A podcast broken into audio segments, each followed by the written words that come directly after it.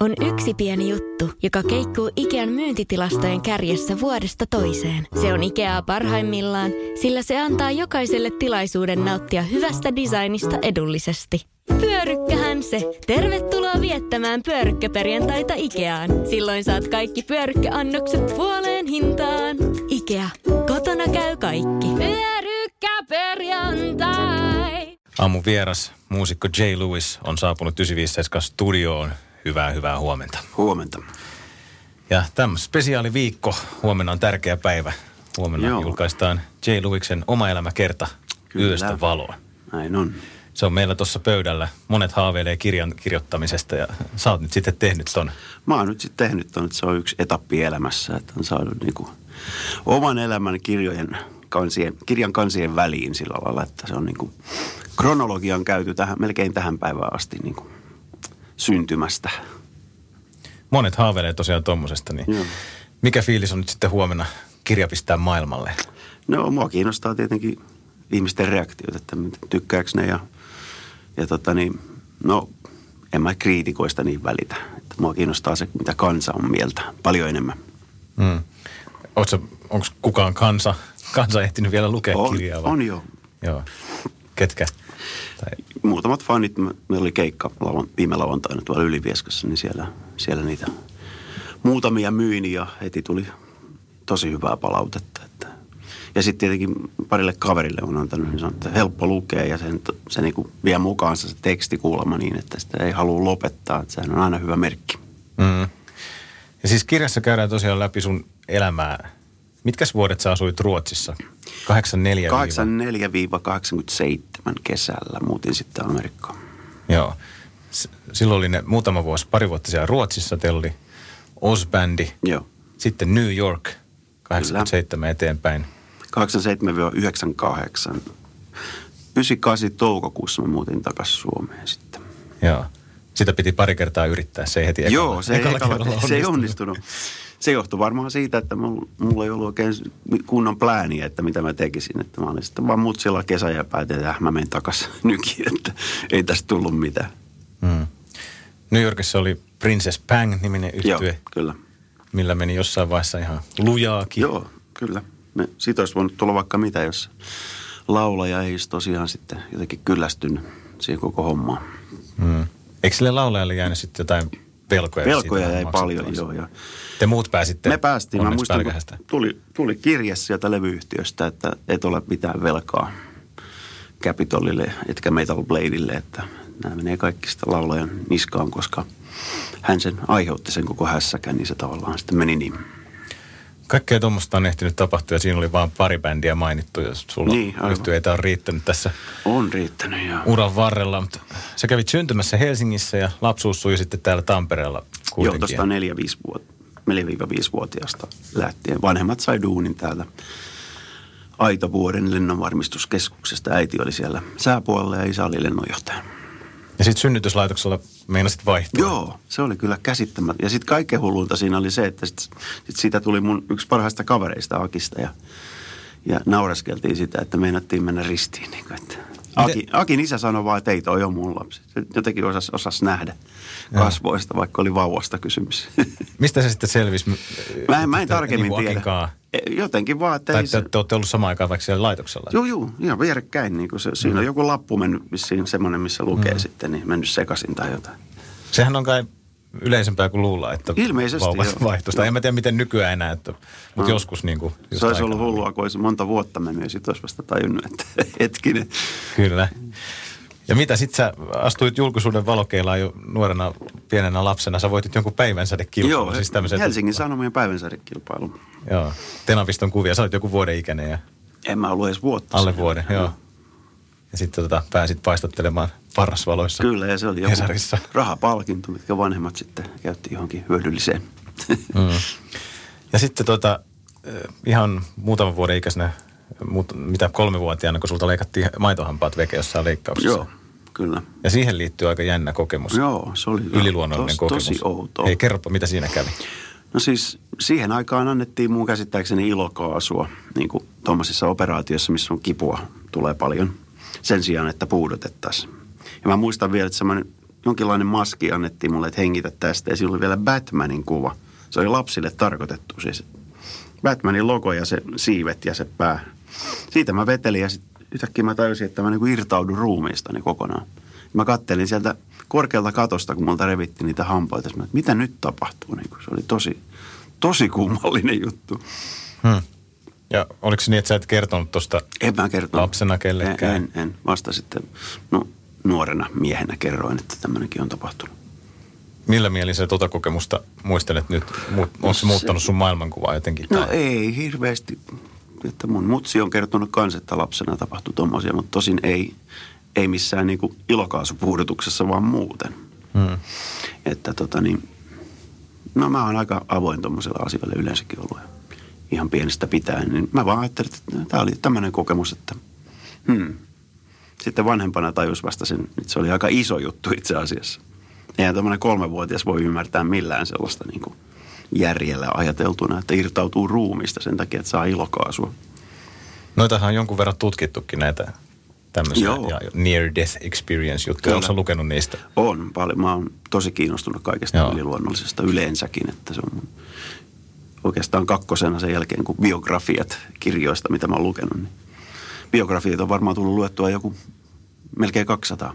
Joo. Vähän niin kuin keräilen niitä ja nimenomaan taiteilijoiden, näyttelijöiden ja muusikoiden ja tällaista musiikin tuottajia ja kaikkea tällaista. Keneltä oot lukenut viimeksi? Äh, kukas? Joo, Mikael Persbrandt, Joo. näyttelijä. Siis tämä Beck, Martin kyllä. Beck ohmu. Luitko ruotsiksi sen? Ihan suomeksi luin kyllä. Mä Joo. olisin voinut lukea ruotsiksi, mutta se nyt se sattui käteen jossain halvalla niin tämmöinen pokkari. Niin no mä haluan lukea toi ja nappasin sen sitten. Joo.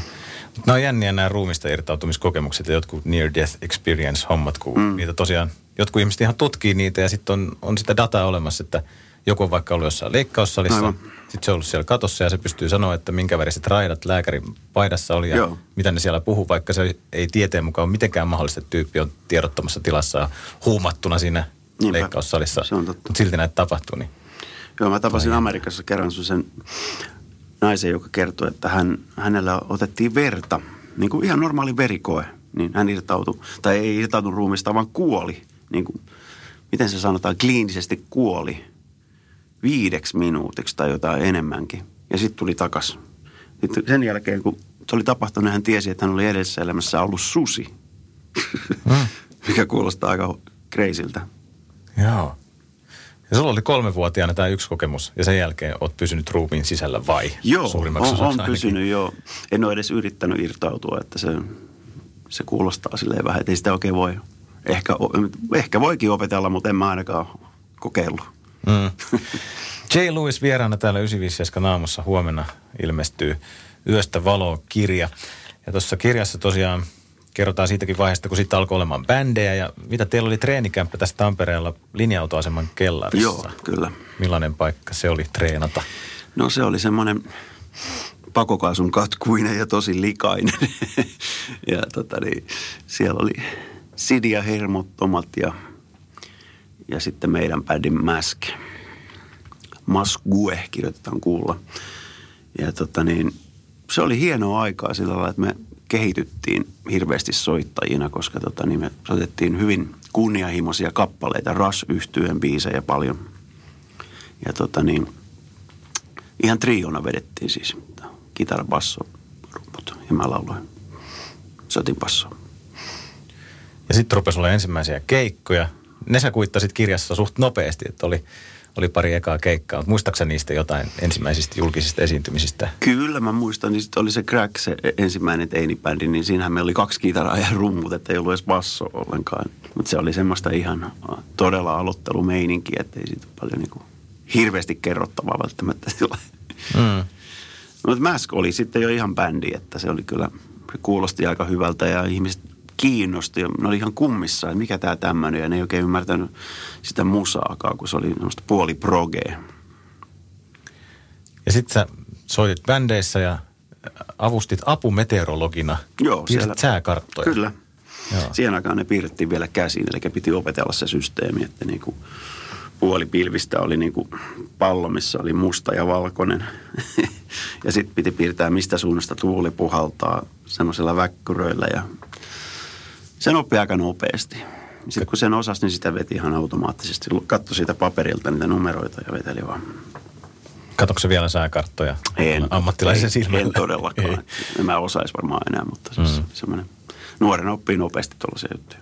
Ja sitten sait kerättyä siitä hiukan rahaa ja oliko se niin, että sä kävit Los Angelesissa ennen kuin sä muutit Ruotsiin? Kyllä joo. joo. Siis Faija, kun oli, se oli tavallaan Finnairilla töissä siihen aikaan, kun oli lennonjohtajana Suomessa, niin sai semmoisen ilmaislipun niin sanotun.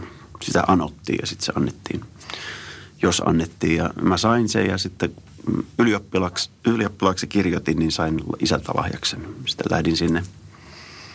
Siellä oli sitten meidän perhetuttuja, jotka oli vähän varakkaampaa Kalifornian porukkaa. Ja oliko sulla serkku siellä vai? Joo, serkku oli Joo. siellä ja serkku oli mua muutamia vuosia vanhempi. Ja tota, mä menin sitten sinne niin kuin valmiiseen pöytään niin sanotusti, että tuossa on toi sun sänky ja tässä on mun sänky. Ja hän neuvosi sitten kaikki, miten täällä hommat toimii ja, ja niin poispäin. Kävitte siellä katsoa keikkoja sillä reissulla vai? Joo. Joo. Semmoinen päin kuin Asia, Asia. Käytiin katsoa, se oli aivan mahtava keikka LA Forumissa. Mutta sä olit aika nuori. Mä olin 19. Joo. Joo. Pääsit sisään Joo, siis papereilla. LA Forum, sehän on semmoinen niin Hartwell kertaa kolme. Hmm. Se ei ollut mikään anniskelu sillä lailla. Tai en mä tiedä, voi olla, että siellä oli, mutta ei mua silloin semmoinen kiinnostanut, että lähtee jotain kaljaa jonottaa. Mä menin katsomaan bändiä. Ja se oli sitten kesä siellä ja sitten sä päädyit Ruotsiin aika pian sen jälkeen. Se oli sitten hetkinen, eikö se ollut 82, vasta 84 Ruotsiin. Joo. Että kyllä mä sitten tein vielä niitä hommia, niitä sääkarttoja. Sääkarttoja aina välillä ja, ja se oli hurjaa. En, ennen kuin mä lähdin sinne losiin, niin mä jouduin tekemään niin kuin tavallaan kahden kuukauden hommat kuukauden aikana. Mä olin koko ajan siellä duunissa. Ja yövuoroja oli myös. Sääkartat tuli uniin asti. No todellakin, joo. joo. Mä muistan, että kävin Kaukajärven rannalla nukkumassa pari tuntia ja sitten takas töihin. Seuraava vuoro alkoi. Niin kuin. Se oli hurjaa, mutta totta kai mulla oli hirveä into päästä sinne ja mä en halunnut menettää sitä duunia kuitenkaan. Että mä pääsin takaisin sinne. Mä voin aika vapaasti tehdä niin kuin sitä niin paljon kuin mä halusin. Hmm. Välillä, jos oli jotain muuta, niin nyt mä en pääse, mutta mä olin niin kauan siellä losissa, että se oli pakko järjestää tuolla, että niin teki hirveästi töitä etukäteen.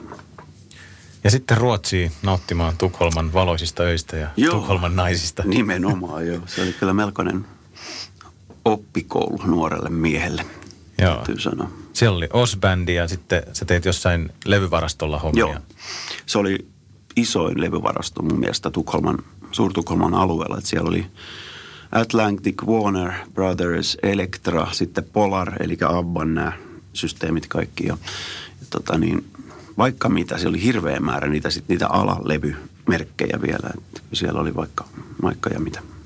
Ja nuori muusikkomies sai sieltä alehintaan levyjä ostettua Joo, ja ni, niihin tuli tuhlattua vissiin rahaa. Niihin tuli tuhlattua hirveästi rahaa. Mä maanantai, tiistai, keskiviikko, torstai tein vaan semmoisia neljän päivän viikkoja. Ja sitten aina pakko oli ostaa, kun tuli joku kiinnostava levy ja sitten niitä kertyi enemmän ja enemmän. Ja sitten huomasi, että ei mulla ole kohta rahaa tästä palkasta enää yhtään. Mutta onneksi meillä oli se bändikämppä, missä oli ha- aika halpa vuokra ja tota, kaikki jaettiin kaikki kulut. Ni- niitä ei paljon edes ollut. Siis tosi pieni sähkölasku ja aika pieni puhelinlasku, kun ei me oikein uskallettu soitella paljon Suomeen, kun tiedettiin, että se maksoi niin paljon silloin. Mitäs muita duuneja sä oot tehty nyt tähän nyt muusikkohommia ohella?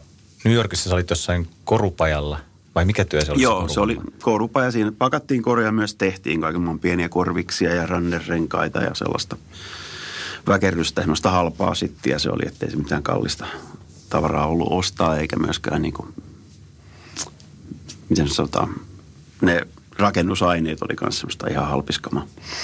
Ja sitten mä olin siellä Empire State Buildingin 86 kerros siellä ottamassa kuvia turisteista, sellaisia A4 polaroideja. Ja sitten oli vaatekauppa. Vaatekaupassa mä olin aika kauan. Mä olin siinä niin kuin manager, niin kuin suomeksi sanotaan liikkeen vastaava kai. Mm. Joo, siellä joku pari vuotta vierähti. Se oli, se oli välillä ihan kivaa, mutta niin kuin sanoin sulle aikaisemmin tuossa, niin tuijottelen niitä samoja seiniä. Se on ihan sama, minkä värinen se on, niin se rupeaa ärsyttää. Mm, kun, on, kun joka päivä on siellä, niin ah, ei mm, kestä enää. Mm. Ja siellä vaatekaupan ikkunassa oli kyltti sitten, että palvelua saa myös suomeksi. Joo, Se, kyllä. We speak Finnish. Joo, ja tapasin sieltä sitten Tanjan, mun tulevan tyttöystävän. Ja se oli jännä juttu, kun hän tuli kysyä, että kuka täällä puhuu suomea. Minä. Satuin olen paikalla. Mm. se oli hauska. Ja ennen noita nykivuosia sitten, mitä Ruotsissa sä, sä heit siivoillakin. Joo, rappuja siivottiin. Joo. Välillä enemmän, välillä vähemmän. Kyllä me lusmuiltiin niin paljon, että ei siinä, ei siinä ollut mitään järkeä välillä, mutta ei saatu kenkää silti. Huomenna ilmestyy J. Lewicksen oma elämäkerta Yöstä valoa ja täällä jutellaan kirjasta tällä hetkellä studiossa. J. Lewis täällä vieraana. Huomenta, huomenta. Huomenta, huomenta. Jokos äiti on lukenut kirjan? Ei ole lukenut vielä. Täytyy varmaan kohta puolin ajalla lempäällä ja viedä yksi kappale hänellekin. Eikö äiti ole sulla aika tärkeä ihminen On elämässä? kyllä, Niin, tota... ehdottomasti number one henkilö, joka on aina mua tukenut ja auttanut ja ollut mun puolella. Joo. Totiseeko sulla puntti, kun sä mietit, että äiti lukee kirjaa, onko siellä jotain ei semmoista? yhtään. Ei mitään. Ei, ei mitään. Ei. Joo, että äiti suunnilleen, suunnilleen tietää sun jutut ja Joo, kyllä äiti tietää mun kaikki, juttu. mitä on tapahtunut. Todella hyvin. Äiti tietää, että Ruotsissa oli joskus semmoinen vaihe, että päivän ateria ja ruokaympyrä koostuu kananmunasta, Joo. parista palasta pahtoleipää ja lasista maitoa. Kyllä. Niin ja tällä mentiin. Joo, ja perjantaina, silloin oli todellakin pizzaperjantai, kun sitten ostettiin siitä ala, alakerran pizzeriasta ja jihuu, että saa syödä kokonaisen pizzan. Maha ihan pallona sen jälkeen, kun ei Vatsalaukku oli pienentynyt. Kyllä. Todella pieneksi. Joo. Me ihmiset ollaan ristiriitaisia aina välillä. Tuosta kirjastakin, kun lukee juttuja, niin välillä sieltä sitten välittyy semmoinen kuva ja välillä sä sanotkin, että oot introvertti ihminen, että mm. viihdyt kotona omissa oloissa, mutta Joo. kyllä tuossa sitten aika paljon ollaan baareissakin, aika paljon ryypätään ja mm. sosiaalisoidaan sitten. Ja, et, Joo, mä oon löytyy molemmat puolet. Joo, mä oon sosiaalinen juoja, että itse asiassa joskus sosiaaliset tilanteet jopa aiheuttaa pikkusen sellaista, että täytyy saada pari drinkkiä, että saa sen suun auki niin sanotusti, että ei niinku katsella vaan, että no taida lähteä menee jossain bileissä esimerkiksi. Niin se avaa jotenkin semmoisen sosiaalisuuden mulla. Mm. Eikä se tarvi olla mikään niinku hirveä känni, vaan ihan pikkusen. Niin se auttaa asiaa. Aika monissa bileissä sä oot ehtinyt käydä Joo, se on totta. ja paljon, paljon nähdä. Joo, mutta tällainen vanhemmalla iällä ne kyllä vähenee koko ajan. Että kyllä tulee koko ajan kaikkea tuu sinne ja tänne, niin mä usein sanon, että en mä jaksa. Että ei jaksa enää sillä tahdilla bilettää kuin nuorempana. Että valikoi tosi tarkkaan, mihin menee ja katsoo, minkälaiset ne on ja ketä siellä on. Ja tämmöistä vähän niin kuin alkuharkintaa ennen kuin tekee päätökset lähtee johonkin bileisiin. Ja aika paljon sä vissiin niissä bileissäkin sitten harkitsit, että kenelle sä meet juttelemaan, No joo. ketä hännystelemään ja ketä nuoleskelemaan. Että, Totta. että tota, monet starat oot jättänyt väliin, ketä olisi Joo. voinut mennä hännystelemään. Joo, se on kyllä, mulla on kumma piirre semmoinen, että mä en niinku, että nainen tulee sanoa, haluatko tavata lemmö, niin mä sanon vaan, että no en mä nyt oikein ehkä. Että, taisin kyllä sanoa siihen perään jotain, että en mä halua häiritä, koska mulla, se on ehkä hyvin vahvana mulla se, kun itsestä tuntuu joskus, että menkää nyt pois, että älkää häiritkö.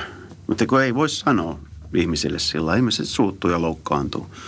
Että täytyy sanoa, että anteeksi, että mä en nyt ihan välttämättä just nyt, että, mutta ehkä hetken päästä tai jotain tällä.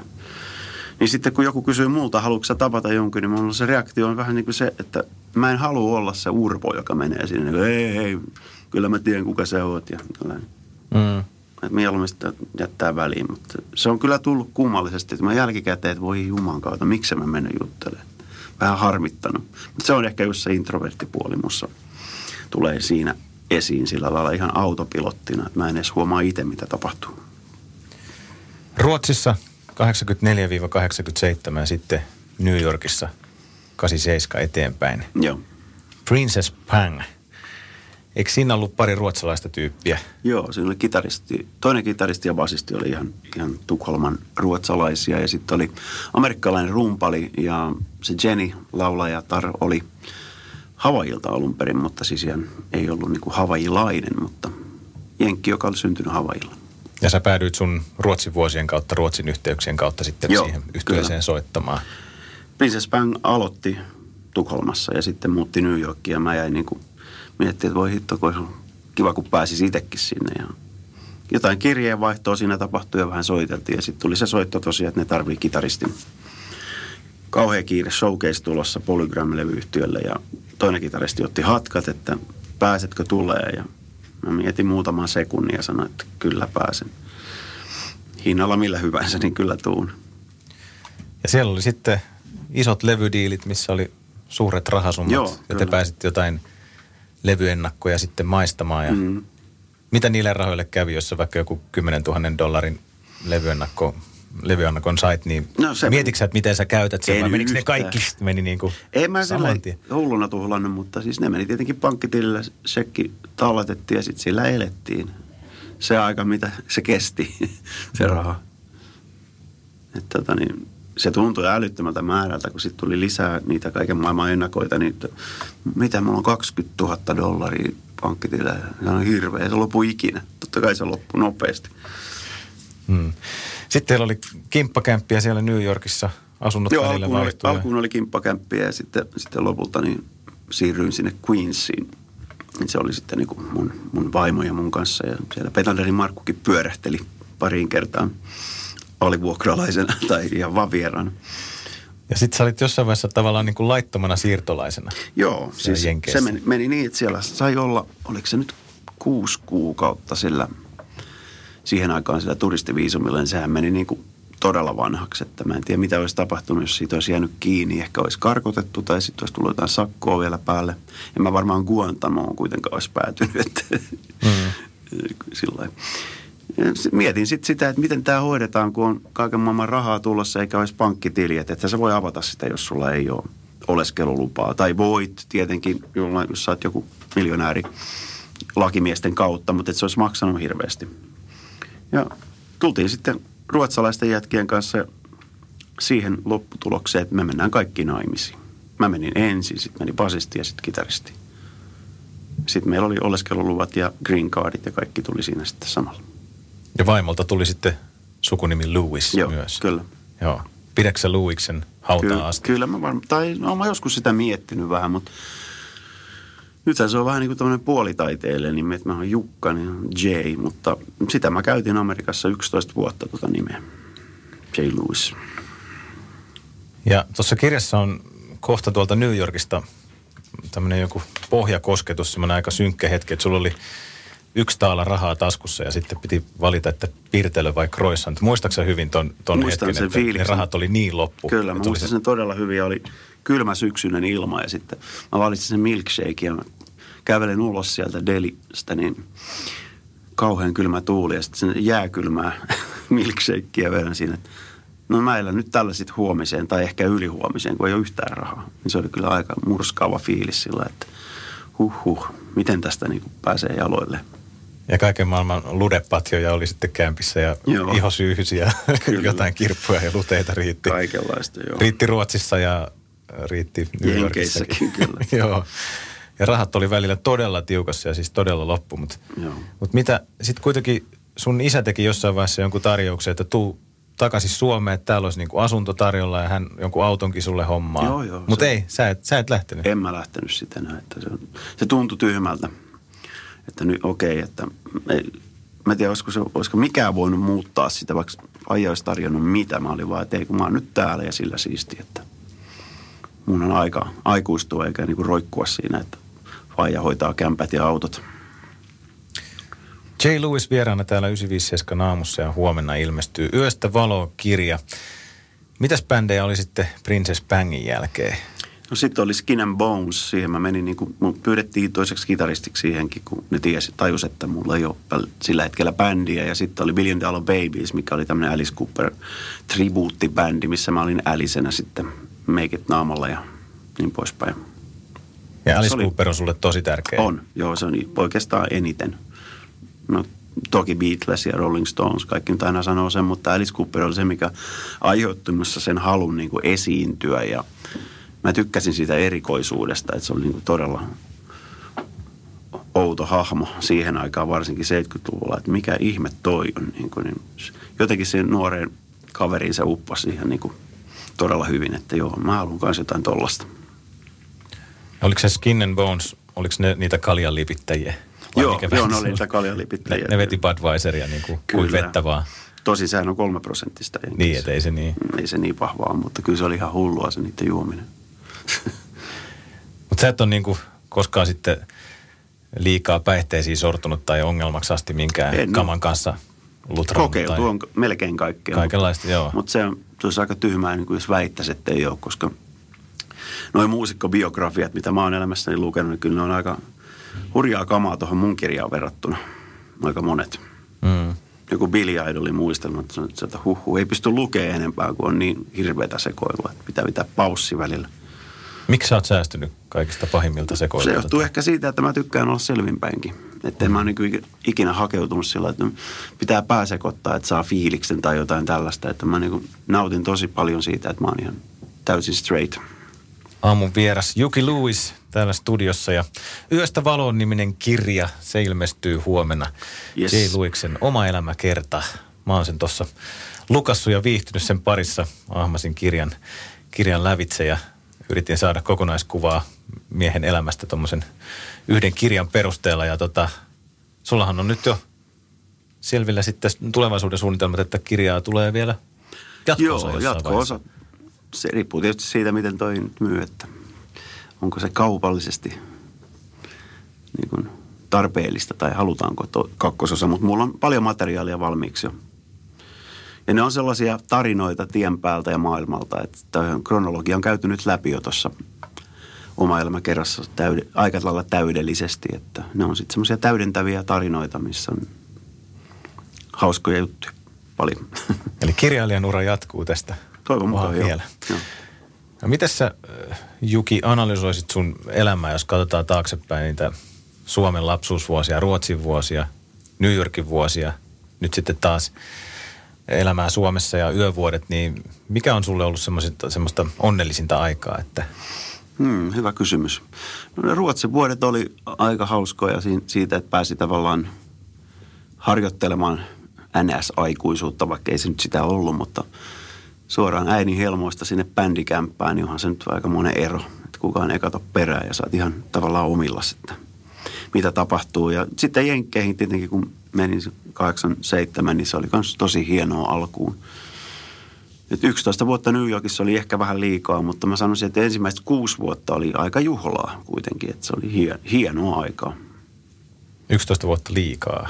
Niin siis tarkoitan Mitä sitä, mietit? että olisi kannattanut ehkä vähän aikaisemmin tulla Suomeen, mutta tämä nyt meni näin. Niin, mutta sä yrititkin sitä Mä pari yritin, kertaa. mä yritin pari kertaa, mutta ei sitä tullut mitään. Se oli jotenkin keskeneräinen, tai asiat oli kesken siellä jollain tapaa siellä New Yorkissa kuitenkin, niin siksi mä en päässyt vielä irtautumaan ekoilla kokeilukerroilla. Suomeen asti en päässyt lopullisesti ainakaan. Mm. Ja sieltä Amerikasta sitten Lempäälään äidin pihamökki. Joo, kyllä. Aikamoinen siirtymä. Se oli, täytyy, Sitten kun se lopulta onnistui se tänne tä, täytyy myöntää, että se oli kyllä hurja, hurja muutos ja, ja tota, aluksi oli ihanaa, kun oli ihan hiljasta, kun oli tottunut siihen, että sireenit huutaa minuutin välein ja New Yorkhan on sellainen, koko ajan joku pilli huutaa. Niin siellä sitten sai rauhoittua kunnolla pitkästä aikaa sillä hengähtää, että no niin, nyt on rauha. Mutta sitten kun meni tarpeeksi aikaa, niin tuli levottomaksi, että se, jotenkin se New Yorkin syke oli veressä kuitenkin jossain siellä vielä kummitteli, että nyt täytyy päästä jotain meininkiä. Niin. Sitten tuli notkuttua Tampereen baareissa ja siihen meni suuri osa säästöistä, että sitten piti tulla aina tietenkin taksilla Lempäälän kotiin yöllä ja se maksoi paljon. Tarjoako Tampere nykyään sulle tarpeeksi sykettä? No joo, kun nyt mä en enää tarvi sitä. Mä oon, Mm, mm, niin tavallaan, mä oon palannut takaisin suomalaiseen persoonaan siinä mielessä, että mä tykkään olla himassa. Tehdä musiikkia ja lukea kirjoja ja ihan vaan niin kuin olla. Jossain vaiheessa sä mietit siellä Jenkeissä, että sä et tuu sieltä takaisin ja Joo, silloin alkuun mä olin ihan varma, että ei mitään järkeä. En mä osannut kuvitellakaan, että se rupesi sitten myöhemmin ahdistamaan se New York, se tolkuton hektisyys ja se semmoinen, tosiaan se ei koskaan nuku se kaupunki. Niin itsestäkin tuntui silleen, että mä, mä tein öisin musiikkia, koska se oli vähän rauhallisempaa edes silloin se meininki. Vaikka tosiaan niin koko ajan siellä jotain tapahtui, mutta se tuntui siltä, että se on ainoa aika niin kuin vuorokaudesta, kun mä pystyn tekemään jotain luovaa. Kun edes jotkut ihmiset nukkuu. tunsitko sä itse amerikkalaiseksi jossain vaiheessa siellä tai mi- mikä sun identiteetti No en oli? oikeastaan. Kyllä mä oon aina suomalaisitteni tuntenut. Mä muistan jossain bileissä joku kaveri tuli selittää joskus, että mä oon sieltä ja täältä. Että Se kysyi multa, että mistä sä oot. Ja mä sanoin, että no mä oon Suomesta. Se kysyi, että kauan sä oot ollut täällä. Mä sanoin, että kahdeksan vuotta. Sä oot amerikkalainen sitten. Se tuntuu oudolta. Että tajuuko sä, sä oot amerikkalainen? Mm. oli semmoinen vielä, että ei ole ikinä ajatellut tuota sen enempää. Kuitenkaan, mutta en mä oo. Mä oon suomalainen. Sä oot suomalainen, tamperilainen, joka on käynyt vähän asumassa tuolla. Vähän, joo, vähän tuolla vähän, joo. ympäri. Joo, ehdottomasti. Tämä mä tykkään Tampereesta tosi paljon. En ikinä muuttaisi Helsinkiin enkä mihinkään muuhunkaan kaupunkiin. Suomessa en mä keksi mitään vaihtoehtoa. Tampere on paras. J. Lewis, tuossa sun uuden kirjan kannessa, tuossa on jotain tuommoista spirituaalista kuvastoa. Siis tuossa on vaikka tuommoinen, mikä kivi toi on toi tommonen, mikä sen kiven nimi on? Se on vuorikristalli. Vuorikristalli, joo. joo. Onko sulla kotona semmoisia? Mulla on paljon. Mä yhdessä vaiheessa keräilin niitä, että kaikenlaisia isoja kivimuodostelmia. Sitten jalokivikalleria lopetti tuolla Ideaparkissa, niin mä roudasin sieltä vaikka mitä tosi halvalla. Esimerkiksi semmoinen jadekivestä tehty laiva, mikä ei tosin ollut aitoa jade. Mä sain selville sen, kun se kerran kaatui ja meni ihan palasiksi. Mutta niin, kaikenlaisia isoja semmoisia ametisti patsaita tai pylväitä, mikä on koverrettu. Mä ostin sieltä ja siis tosi halvalla, koska ne ei jaksanut siirtää niitä johonkin varastoon. Niitä sai ihan muutamalla kympillä sieltä. Ja alkuhinnat oli kolme neljäsataa.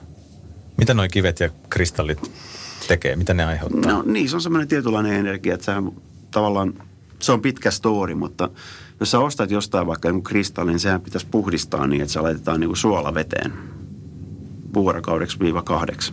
Ja sen jälkeen se pestään normivedellä, niin sitten se puhdistuu, jos siihen on tarttunut jotain energiaa. Nämä on tämmöisiä vähän henkimaailman juttuja nämäkin. Mutta sä oot ollut aina kiinnostunut näistä. Olen ollut aina kiinnostunut, joo, joo kyllä. Sitten kirjassa vilahtaa muutaman kerran sana karma.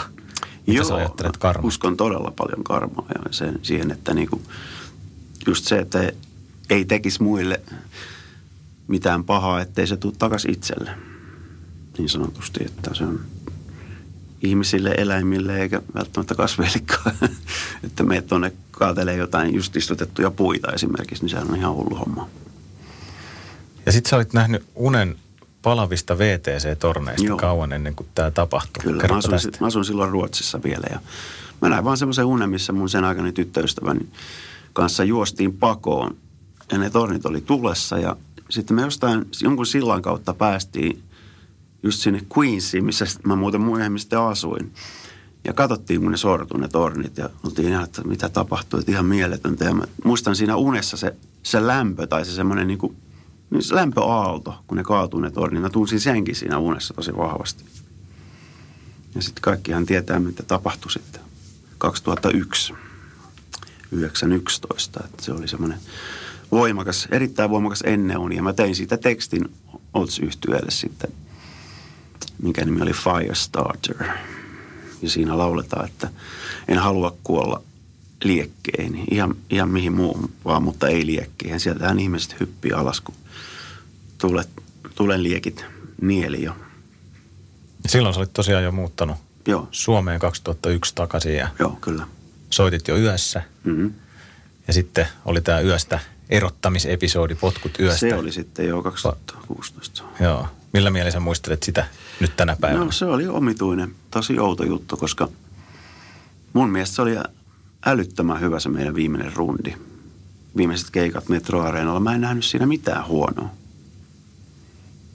ihan oikeasti paras rundi varmaan, mitä mä oon koskaan tehty. Kun kaikki toimi niin kuin kellon tarkasti ja ei ollut mitään niin sanotusti liikkuvia osia, mikä olisi voinut mennä pieleen. Mutta se meni pieleen tietenkin, että se taloudenhoitaja Olli, niin se, se vähän ylimitotti sitä, että paljonko siitä tulee voittoa, niin se meni sitten miinuksen puolelle aika rajusti. Ja sitten tuli ne oikeudenkäyntikulut maksettavaksi. Joo, mitä no. sä, sä myit Porschen pois ja... No kyllä se nyt tässä varmaan voi jo sanoa, että en mä niitä maksanut, vaan muusikoiden liitto maksoi Okei, okay. no hyvä. Että meillä oli Eli se helpotti vähän sun elämää tämä. Se helpotti mun elämää ja mä tiesin, tiesin sen alusta asti, että mä joudun niitä maksamaan, jos mä häviän. Niin mä olisin muuten ikinä semmoiseen lähtenyt. Mä okay. Sen verran järkeä päässä on kuitenkin. Joo. Mutta se oli semmoinen ikävä niin kuin kuvio, että siinä vaiheessa kun mä tavallaan halusin pois siitä, että mä haluan mä yritin kaikkeni, että me ei jouduttaisi oikeuteen. Ja myös mun lakimies yritti ja se tuomarikin yritti, mutta Ollilla ei se ei antanut periksi yhtään. Se oli vaan, että ei, hän ei maksa mitään. Sitten se olisi mennyt niin, että jos mä olisin halunnut lopettaa sen prosessin, niin mä olisin joutunut maksamaan hänen oikeudenkäynnit. Se olisi ollut mulle miinusta joka tapauksessa. Niin se oli sellainen ikävä.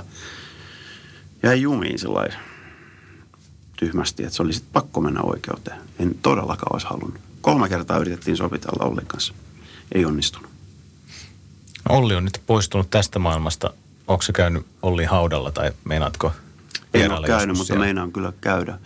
Siis sehän harmittaa mua ihan suunnattomasti, että me ei koskaan saata puhuttua asioita läpi. Koska ennen vanhaa niin aina tehtiin, niin nyt tämä moderni tapa oli vähän erilainen, että jäi kyllä kaivelemaan se, että ei voitu puhua niin kuin miehet kasvatusten asiaa. Se olisi varmaan se lopputuloskin ollut aika lailla erilainen. Hmm. Jos me oltaisiin istuttu pöydän ääreen ja siinä ei olisi ollut ketään muuta. Koska yleensä silloin hommat toimi kaikkein parhaiten Ollin kanssa. Se oli ihan erilainen silloin, kun siinä on muita ihmisiä ympärillä. Ja Ollin kanssa tehitte monta vuotta tehdä töitä yhdessä ja keikkailla. Ja kyllä. Mitä tos... Alkuvuodet oli tosi hienoja ja hyviä vuosia. Meillä oli kivaa. Joskus tehtiin jotain jekkujakin. Kerropa se, kun te olitte Ginseng-jauheella Ollia, Ollia jekuttanut. Tota. Kyllä se oli, se oli aika, aika semmoinen, sanotaanko riskaaveli käytännön pila siinä mielessä, että kun se tuli niin puskasta yhtäkkiä vaan Petaredin kanssa siinä Markku katteli, että mitä sä teet? Mä, että mä tyhjennän näitä Ginsen kapseleita, että mä laitan tuohon kaljaan vähän, että katso kun se hienosti siellä por, poreilee tuolla. Ja sitten Markku sanoi, että tehdäänpä vitsiä. Mä, no tehdään vaan, että mikä siinä, että, että aina oltu hulluja humoristeja, niin tehtiin sitten viivoja siitä ja soitettiin Olli, että käymään huoneessa ja näytettiin, että otas tosta vähän, niin hermostuta meidän eka keikka niin paljon se suuttui ihan hirveästi. Sitten me alettiin onneksi tietysti heti nauraa, että eihän tässä mitään ole oikeasti, että tämä on kinsän jauhetta. Se rymisteli ulos huoneesta, vaan ajateltiin, että mentiinköhän me liian pitkälle. Mutta Markku sanoi, että ei, että kyllä tietäisit vaan, mitä se on kaikkea meille tehnyt, että ei toi ole vielä mitään. Just hyvä kelli. Joo. J. Lewis 957 vieraana Yöstä valon kirja ilmestyy huomenna ja naisiakin löytyy tuosta kirjasta. Joo, kyllä mä oon ajatellut niin, että heti silloin joku aloin tekemään kirjaa, että ihmissuhteet on niin tärkeitä ollut mulla elämässä, että kyllä niistä pitää kertoa. Ja välillä on ollut todella avoin kertoessani niistä ja ajatellut sillä, että onko tämä melkein jo liikaa. Mutta sitten toisaalta mä oon muutenkin, en mä välitä, kun mä kirjoitan, että miten, miten muut suhtautuu. Siis jos se on mun elämä, niin mulla on oikeus kertoa sitä just sillä tavalla, kun mä itse haluan. Ja sulla oli ollut Cat-niminen ruotsalainen tyttöystävä. Joo, kyllä. Ja hänen kanssa ero sitten ajoittu samoihin aikoihin, kun oli tämä yö, yömeininki. Ja sitten oli vielä joku koirahommakin. Siinä paljon kasaantui samaan aikaan. Joo, siis Kätin kanssa mä erosin vasta sitten sit reilu vuosi sen jälkeen, kun tuli yö, yöstä potkut. Ja ko- koirahomma on sitten taas ihan eri, eri suhde. Se liittyy edelliseen naiseen. tai sitä tai edelliseen. Tai sitä edelliseen. okay. Mutta kuitenkin joo, niin tälläkin hetkellä rock villakoira on mulla himassa venaamassa. Että se on mulla nyt pari viikkoa putkeen. Olen hänen isäntänsä, sitä voi sanoa. Mutta sitten kirjassa sä olit jotenkin vähän, vähän tota negatiivisella mielellä siihen, että löytyykö tässä enää naista Joo. vierelle tässä no, vaiheessa elämää. Niin... Kyllä, että viime kesä meni ihan niin kuin sinkkupoikana ja, tai miehenä. Ja ei, Poikana? Ollut, ei, ei ollut edes mitään romansseja, ei yhtään mitään siitä on pitkä aika, kun on semmoinen kesä vietetty. Mitäs tällä hetkellä? No ei, sama, sama homma. erityistä naista? Ei, ei, ei ole. Ei, ole. Ei, ole, ei ole löytynyt semmoista. Mä oon vaikea luonne ja sitten myös siinä on se, että niin kuin, mä vaadin ehkä, ehkä vähän liikaa ihmisiltä. Ja kyllä mä myös annankin takaisin sitten, jos niin kuin se balanssi toimii, mutta mä oon sitä mieltä, että niin kuin ei, ei voi vaan antaa, jos toinen vaan ottaa ja myöskään ei voi vaan onta, ö, ottaa, jos toinen vaan antaa. Et siinä pitää olla se semmoinen balanssi, jos se on toimiva ihmissuhde. Kirjan nimi on Yöstä valoon. Onko se J. Lewis tällä hetkellä valossa? Joo. Itse asiassa toi valo tapahtui silloin, kun mä muutin Kalvan kaksiosta sinne Vehmaisin, Vehmaisin Kaukajärven rantaan. Se on erittäin valoisa talo ja paljon ikkunoita ja mä huomasin sen, miten se niin kuin vaikuttaa mun psyykeeseen, se, että on enemmän valoa. Varsinkin talviaikaan, kun on muutenkin aika pimeätä. Että se, se valon merkitys on mulle todella suuri. Ja mä rakastan olla auringossa ja lomailla jossain rannalla, rantajutuissa. Että se, siinä on monta merkitystä. Ja sitten yöstä valo on siinä mielessä myöskin, että jollain tavalla mä valaistuin siinä, kun sitten se loppui se yöjuttu. Että mä olin tavallaan siinä jumissa jäsenenä, mutta kuitenkin mä ajattelin, että se on hyvä juttu, koska liksa oli hyvä ja niin kuin talous oli aina kunnossa. Duunia riitti. Niin. Mm. Mutta sitten kun se loppui ja tajus sen, että pitääkin olla paljon säästäväisempi, todella paljon säästäväisempi, se muuttaa elämää sillä tavalla, että kaikki arvot menee uusiksi. Kun ei se olekaan pelkästään enää, että niin tienataan rahaa ja sitten tuhlataan se pois ja sitten tienataan lisää. J. Lewis, minä kiitän kovasti vierailusta tässä vaiheessa. Kiitos. J. Lewis Gang yhtye, se, se on nyt sulla se projekti, mitä sä teet. Joo, ja duoja tehdään Duffin kanssa myös. Onko J. Lewis Gangilla tulossa keikkoja? Joo, 19. päivä. Piek- Pieksämäellä on semmoinen Kyrsä Rock-niminen tapahtuma. Mun mielestä sitä vetää joku tamperelainen, koska nimi on tommoinen. Kyrsä rock. Joo, se on joku makkarafestari. Mutta joudut sä syömään siellä makkaraa? en mä usko, kun mä en ole Sä et ole hetkeen syönyt? En ole hetkeen syönyt. Ensimmäisenä vegetaristivuosina vielä HK sininen maistuu aina kesällä Suomessa, mutta ei kyllä enää. Yöstä valon kirja ilmestyy siis huomenna virallinen Joo. ilmestymispäivä on tiistai 15. nyt tätä lokakuuta. Kiitos kirjasta. Kiitos. Se on hieno teos. Kiitos vierailusta ja kaikkea hyvää tähän pimeään syksyyn. Valoa J. Lewis sinulle. Kiitoksia. Moi moi.